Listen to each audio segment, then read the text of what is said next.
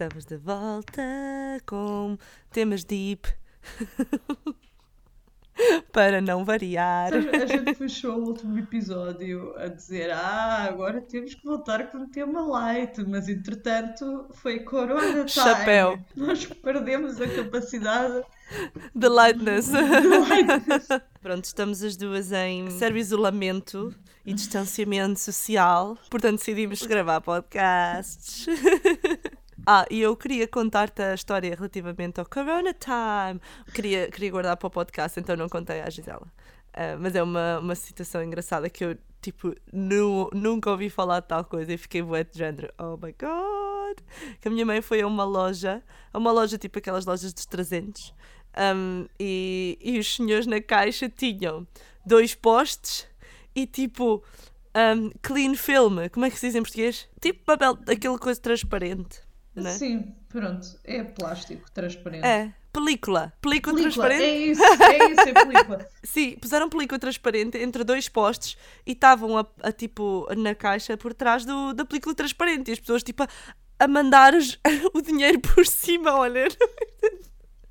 Eu ainda não percebi muito bem como é que ele funcionou. Uh, eu acho que é pointless a gente tentar atingir esse nível de proteção. É tipo, não vale a pena, não vai dar. Se tu se tu não tocas na máquina do metro, de repente vais tocar na carteira ou vais tocar no whatever. É tipo, tenta só não sair de casa e o resto reza.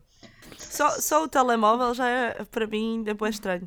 O telemóvel, especialmente, porque tu podes desinfetar o telemóvel, mas depois, ao desinfetar o telemóvel, já infectaste a mão, depois vais lavar a mão e depois voltas a tocar no telemóvel e é uma porra de. ciclo vicioso. É tipo impossível. Passa a vida a tocar na minha cara também. É tipo, eu vou na rua, toco em alguma coisa e de repente dou por mim a afastar o cabelo. É tipo, foda-se. e depois tenho tipo uma remela no olho e estou a como é que eu tiro isto? Sem me infectar? Caramba! Estou mais numa de tipo, ah, não, vou tentar não passar, é a outros, estás a ver? Lá está, eu não tenho qualquer esperança para mim própria, porque eu não, pois, não me sei é comportar. Então é por isso que eu me resumi a ficar em casa em isolamento, porque na verdade eu, Tal eu não me sei comportar. Eu de repente estou tipo a tirar a ramela do olho ou caralho. O melhor de tudo é que parece que, toda a gente acha que o coronavírus te dá diarreia. Porque isto, isto é por amor da santa, a sério. Isto do papel higiênico é tipo, lol, vão-se todos catar, mano. É tipo, eu não percebo porque o meu primeiro instinto foi comprar feijão, não foi comprar papel higiênico. Porque, tipo, se, se o worst comes to worst, eu só quero é comer. Eu, tipo, eu se ficar sem papel higiênico, opá, usas o bidé, que é por isso que ele serve ou vais tomar banho? Estava o Trevor Noah ontem a dizer no Daily Show, a dizer Ai, que coisa tão difícil, estás na casa de banho onde há um chuveiro sem papel higiênico, oh meu Deus, o que farei? Mas pronto, vamos parar de nos rir do desastre e vamos Sim. falar do que íamos realmente falar, que também é um ligeiro desastre. Vamos falar ligeiramente, vamos tocar no assunto da mulher na indústria criativa. Eu, basicamente, a semana passada fiz uma. participei numa noite de monólogos em que a ideia da da companhia de teatro era uh, contratar só e simplesmente mulheres uh, ou pessoas não, não binárias uh, para serem os criadores, os creatives, vá, fazer, uh, escrever as peças, encenar as peças um, e até mesmo as, as, atrizes foram todas uh, mulheres ou, ou, pessoas não binárias. Pronto, e as, e as organizadoras eram todas mulheres também. E então por isso é que eu sugeri fazermos uma, um episódiozinho sobre isto, já que somos as duas uh, meninas. As duas consideramos-nos mulheres cis. Então pronto, decidimos realmente, porque já que podemos relate, vamos falar sobre isso. Yes. Uma, o melhor que podemos. Relativamente a esse Monologue Night, opa, eu diverti-me muito, achei que foi uma experiência fantástica. Foi muito bonito ver mulheres em todas as diferentes fases da vida, porque havia mulheres desde senhoras com 70 anos, a, a atrizes, como uh, encenadoras com 40 anos, como encenadoras com 20 anos, um, como atrizes, por exemplo, da minha idade, atrizes mais. Um, meia idade, ou seja, uh, foi muito, muito interessante ver, porque é muito difícil uma pessoa hoje em dia ir a uma peça de teatro e encontrar, um, por exemplo, uma, uma peça de teatro que represente uma senhora e as, as dificuldades de uma senhora com 70 anos. Estás a ver? Porque, sei uhum. lá, as uhum. pessoas que vão ao teatro se calhar não acharão interessante, mas um, é uma. É, é, pelo menos, por exemplo, o monólogo que essa senhora fez foi super interessante e era um monólogo em que era uma senhora mais velhota a falar sobre o que ela fazia com as suas moedinhas, que ela adorava moedinhas e que já ninguém utilizava moedinhas, estás a ver? Tipo, uhum. e que ela, o, o que ela poderia fazer no mundo com as suas moedinhas era tipo infindável e que, um, que o legado dela ia ser as moedinhas. Estás a ver? E o que ela faz com as moedinhas e que era tipo um, a kindness que ela podia espalhar com aquelas moedas. Opa, e por exemplo, eu não, vou, eu não vou ver peça nenhuma que fale sobre a história de uma senhora de 70 anos. Eu achei muito bonito esse facto. Um, e achei que era uma situação interessante para discutir também a quantidade de papéis que há para mulheres e, e para homens e, e um, comparação. E depois também fizemos um QA e muitas das perguntas que, que, o público fez foi relativamente a se ainda há necessidade para mais trabalho em relação à igualdade de géneros nas artes. E eu achei que foi uma discussão muito interessante, uh, porque, pronto, uh, o bottom line é que já houve melhorias, não é? Eh, estamos melhor do que em 1940, a um, mas que ainda há muito, muito, muito, muito mais a fazer, né? Pronto, e era disso que a gente hoje queria falar aqui. O que dizes tu, Gisela? É assim, a arte imita a vida, não é? E enquanto houver desigualdade de género na vida, vai haver desigualdade de género na arte. Tal e qual. Nós não podemos ser ingênuos o suficiente para achar que a partir do momento que entramos num, num contexto criativo, que estes problemas do mundo real deixam de existir, porque uhum. continuam a existir. Podem tomar claro. formas diferentes, mas continuam lá. Pois, quando vais a ver nas artes, encenadores, escritoras, um, é tudo homens. Pronto, eu não vou agora dizer em Portugal porque eu estou um bocado retirada dessa, dessa um, daí, da, da, realidade das artes daí, um bocadinho. Estou um uhum. bocado mais inserida aqui posso dar umas quantas, um, uns quantos exemplos daqui. Mas aí na dança também é a mesma coisa, não é? Aí em Portugal. Ah, não. É assim, Diz, então, eu não quero, é? não quero ser ingênua. Eu sinto que esta questão tem muitas layers. Eu não quero dizer, ah, isto não é um problema em Portugal na dança contemporânea, porque tenho a certeza que é, só que nós temos realmente muitas mulheres a fazer criação artística em Portugal. Eu acho que isso vem de muitas coisas. Ponto um, porque há poucos homens a dançar no geral. E então as mulheres, naturalmente, por escassez de homens, obviamente as, pronto, as mulheres ocupam esses lugares. Temos muitas mulheres talentosas e eu gosto de acreditar que isso é um fator muito importante. E além disso, eu acho que a arte contemporânea em si capacita as mulheres para terem essa, essa voz, para terem essa força, que é algo que, por exemplo, eu sinto, fala-se muito de isto a nível internacional, que, por exemplo, há, muito, há muitas poucas mulheres a coreografar balé e a coreografar em companhias de mais viradas para a dança clássica. E eu acredito muito que isso vem, é um problema que vem de baixo, porque muitas vezes tu, enquanto intérprete, e uhum. principalmente enquanto mulher intérprete na dança, e que nós somos tantas, tu adquires essa, essa ideia de que és kinda dispensável. Uhum. E que, e que não, não podes ter muito uma voz, tens que tipo, te portar bem, Uh, porque realmente és dispensável e tens que seguir a autoridade e tens que ser boa. Isso também que... acontece um bocadinho no teatro, sim. Como há tantas performances mulheres um, e os, pronto, os homens são mais necessários, né? Porque há muitos papéis para homens e poucos homens que realmente estejam nas artes. Uhum. Um, uh, poucos, uh, pronto, em relação, comparativamente, quer dizer. Um, e então realmente as mulheres sentem-se um bocadinho dispensáveis, concordo com, yeah. com essa ideia, sem dúvida. E eu acho, yeah digamos, por exemplo, no balé, uma vida inteira de tu a seres dita, mesmo que seja uma mensagem não dita diretamente, mas essa vida inteira de tentares tipo, corresponder às expectativas dos outros. Uhum.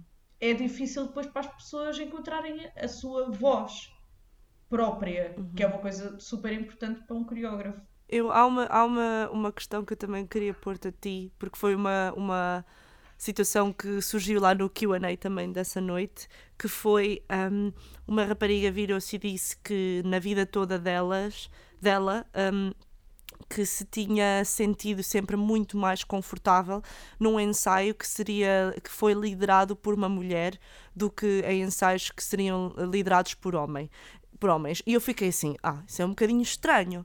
Um, será que realmente tipo, há diferença na forma como lidam com as pessoas e na forma como lidam com, com os performers? Ela disse que, no geral, como há menos mulheres nesses ensaios a, a liderar com uh, posições de poder, que, que nós não nos apercebemos da diferença de como uma mulher lida com um ensaio e como um homem lida com um ensaio. Um, é um bocado, eh, pronto, a, a situação binária, né? Que mete-me um bocado de impressão, eu não gosto. Mas uhum. depois pensei para trás e fiquei do tipo, sim, opa, não vou mentir, mas na minha experiência, situações horríveis que eu, tenho, que eu tive em ensaios antes, situações que eu não gostei mesmo, me senti super desconfortável, foi sempre em ensaios liderados por homens, estás a ver? E eu não sei se é porque, também houve, também houve uma pessoa que pôs esse ponto, se é porque como os homens têm mais facilidade em chegar a, esse, a essas posições de poder, não se preparam tanto para lidar com performance uh, como uma mulher quando vai approaching um ensaio. Estás a ver? Eu não sei qual é a tua opinião sobre isso, mas eu quando pensei para mim, na minha, a minha experiência, realmente a verdade é essa, que as únicas alturas em que eu me senti desconfortável no ensaio foi porque um homem uh, estava a lidar o ensaio e estava a ser extremamente ou agressivo, não agressivo fisicamente, mas agressivo na maneira de lidar, ou uhum. um, qualquer coisa assim, mas eu suponho que também poderia ser igual se fosse uma mulher, só que, pô, por acaso, na minha experiência, por exemplo, o que ela disse realmente aplica-se. Uhum. Não sei como é que na tua experiência. Opa, tenho muitos pensamentos em relação a isso. Eu acho que às vezes também temos de ter cuidado com esta, que estamos a reforçar um bocadinho esta ideia binária Yeah. de que o homem é mais agressivo e a mulher tem mais aquele dúvida, instinto sim. maternal e por isso tem mais cuidado com o seu intérprete. Que é. Isso é um preconceito social, não é?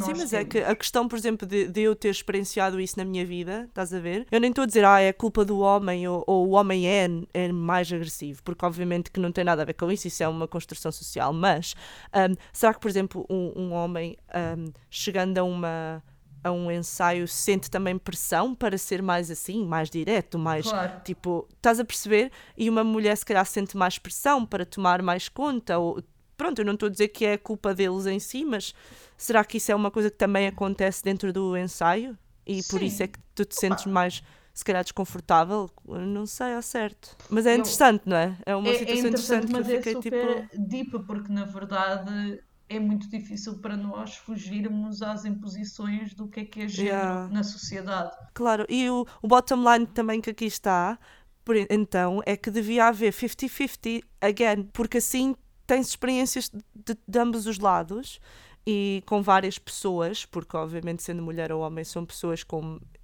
um, com moods diferentes e com maneiras de lidar diferentes, né? Mas enquanto há sempre mais homens do que mulheres, nunca vai haver esse equilíbrio. Eu acho que era isso que ela também estava a querer dizer e ela também não se explicou muito, muito bem. Uhum. Estás a perceber que tem de haver mais mulheres dentro dos ensaios para os homens também aprenderem com as mulheres e todos aprendem uns com os outros, digamos. Pronto, porque é assim a diversidade e a inclusão de não só ambos os géneros, mas todos os géneros. Tudo. E não só géneros e, e raças. E raças e, e etc. É uma coisa sempre boa, principalmente num contexto criativo, porque obviamente as pessoas têm experiências diferentes. E quanto mais experiências diferentes tu puderes ver, uhum. num, representadas num, num, trabalho criativo, ou uhum. em vários trabalhos criativos, mais rico será o nosso mundo, não é?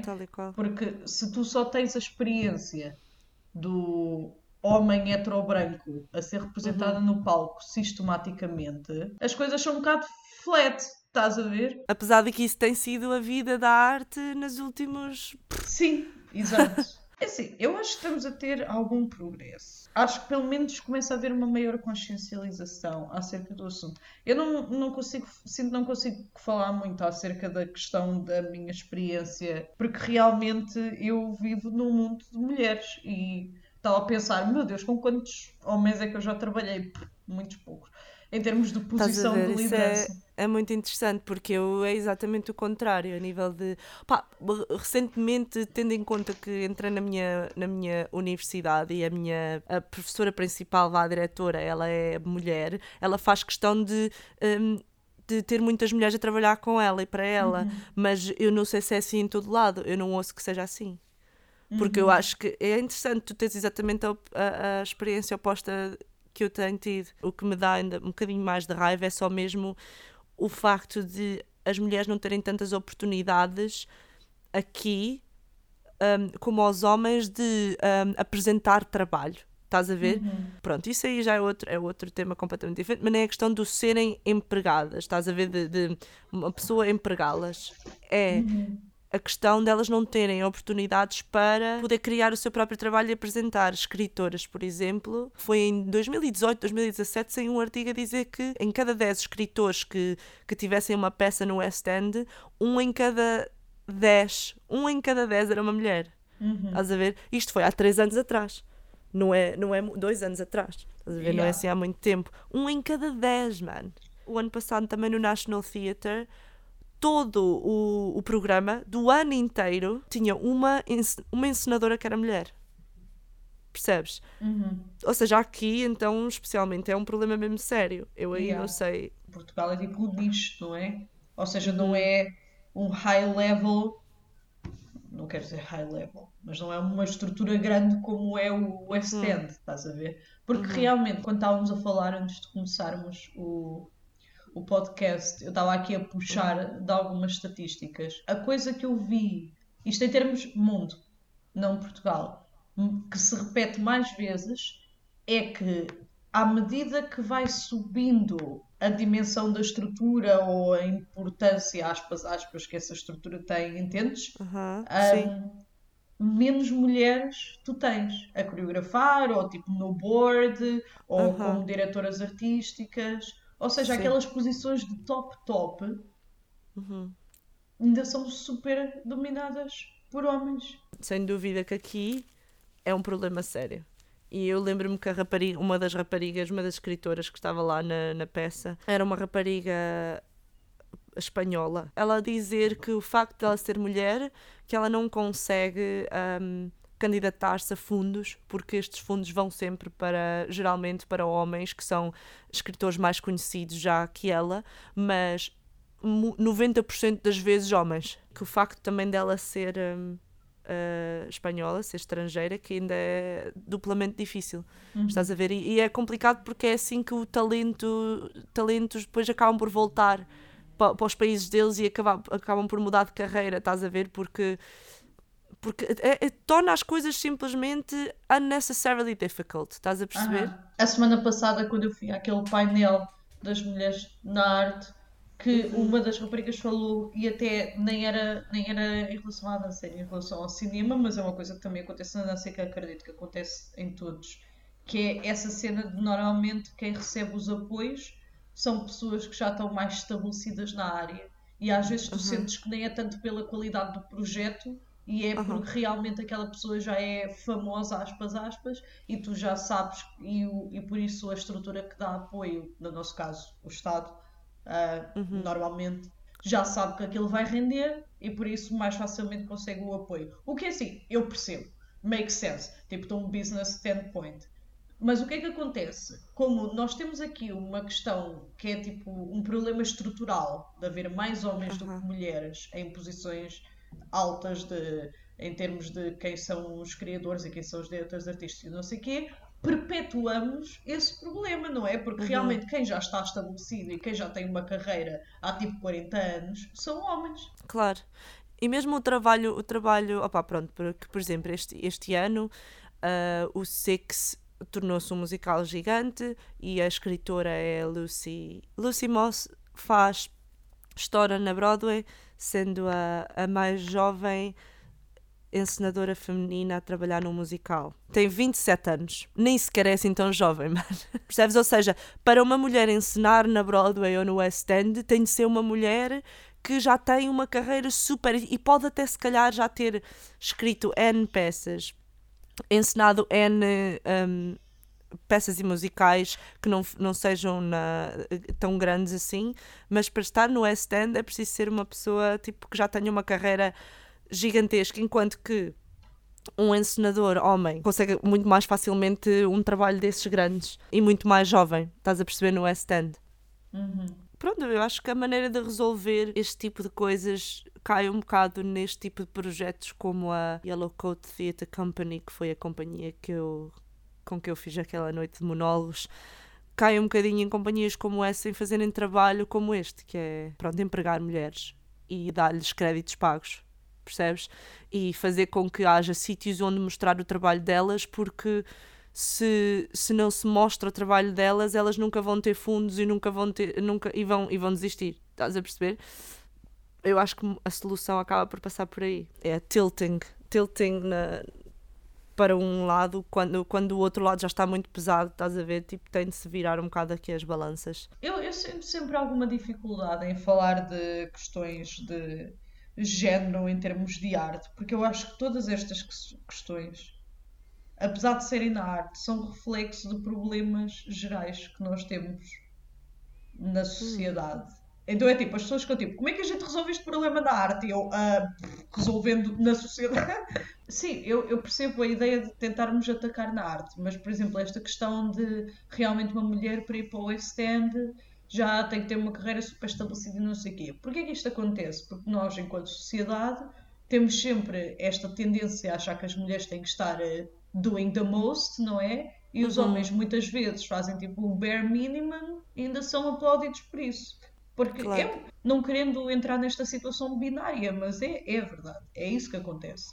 Uhum. Uh, e depois isso traduz para as artes. E a questão, a cena da arte é que durante tanto tempo as mulheres foram condicionadas a este papel super submisso, de tipo da intérprete do cala-te e faz e não sei o quê, que realmente agora, para começarmos a trazer vozes femininas ao de cima, vai demorar um bocadinho e também tem de haver mais deste tipo de programas. Claro, é, é mesmo essa que é questão. Para trazer. Às vezes existe muito aquela cena do ah, não sei o quê, mas qual é a necessidade de fazer coisas só Exatamente, para mulheres? É. Ah, o talento é que é importante, as mulheres têm E não só, e o, ah, não estás a falar de igualdade, então porquê é que estás a pôr só mulheres? Mas Estás é a tipo, perceber? nós temos décadas ou mais, centenas de anos de de desigualdade para compensar, claro. não é? Ou seja, pois. nós temos que dar um puxanço aqui deste lado para compensar. Isto está tudo muito enraizado, não é? Sim. Está tudo muito enraizado. O problema é muito esse, porque uh, mesmo as mulheres, por vezes, podem não se sentir tão confiantes quanto um homem ao candidatar-se para determinado fundo, porque está enraizado nelas, não é? Aquele. aquele pronto, aquele medo, aquela coisa do ai, pronto, não vou conseguir porque Uh, pronto, não tenho uma carreira assim tão estabelecida ainda. Quando Sim. muitas das vezes um homem pensaria nisso, pensaria, ah, vou mandar na mesma, e se calhar não se preocupa tanto. Yeah, e isso é eu... é uma coisa que está enraizada na sociedade, no geral. Eu no outro dia estava a ver um vídeo que nem era sobre arte, era tipo sobre emprego no geral.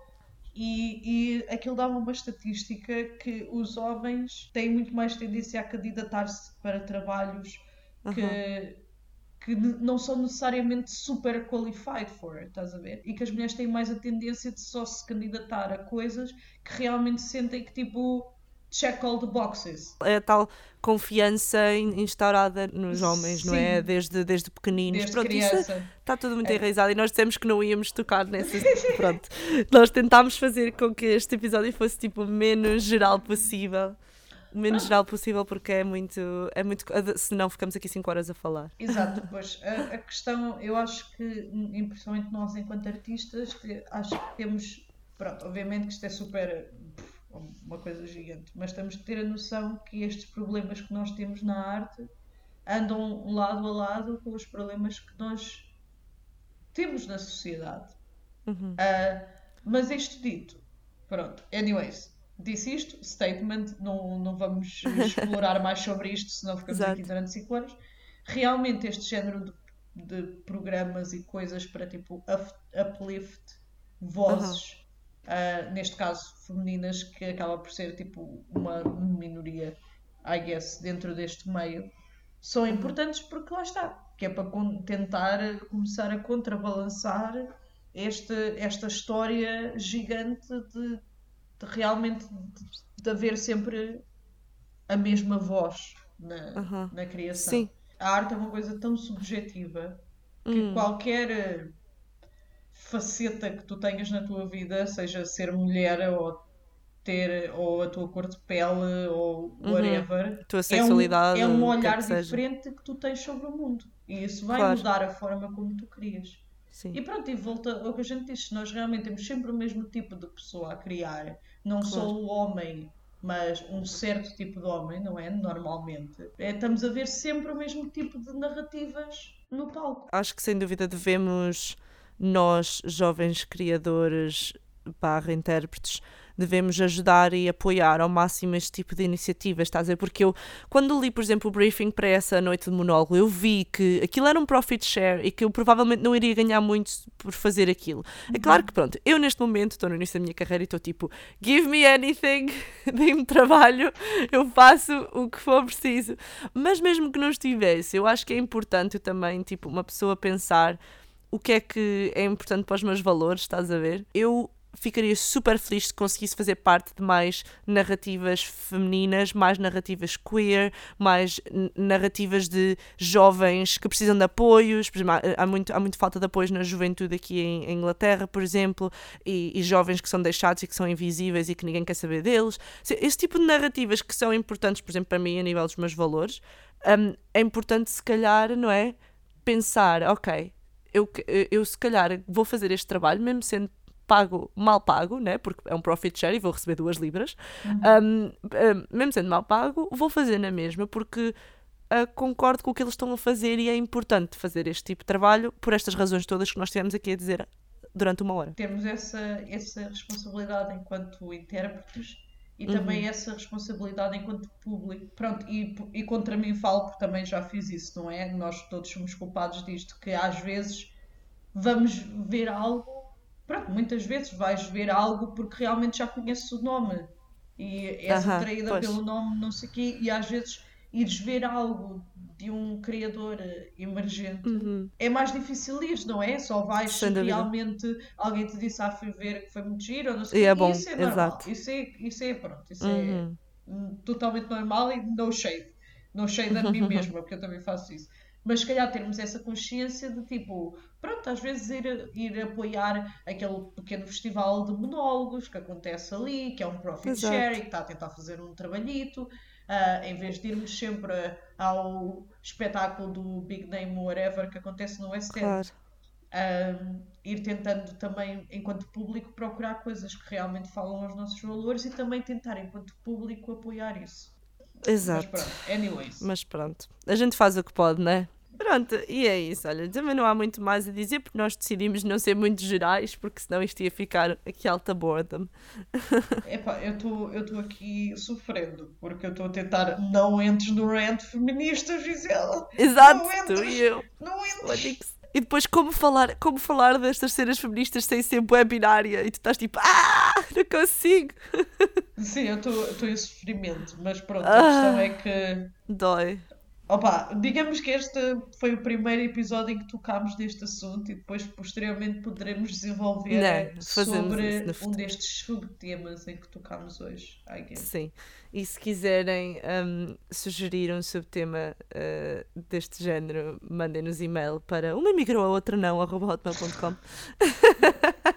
Ou então mandem-nos umas, umas DMs nas redes sociais, porque nós estamos all over it também. Uhum, Estás a tá abrir a boca, Gisela. Estou-te a aborrecer. Não, tu é aquele o solinho. Não é este solinho fantástico e nós em quarentena. Não pode ser. Ridículo. Enfim, tchau!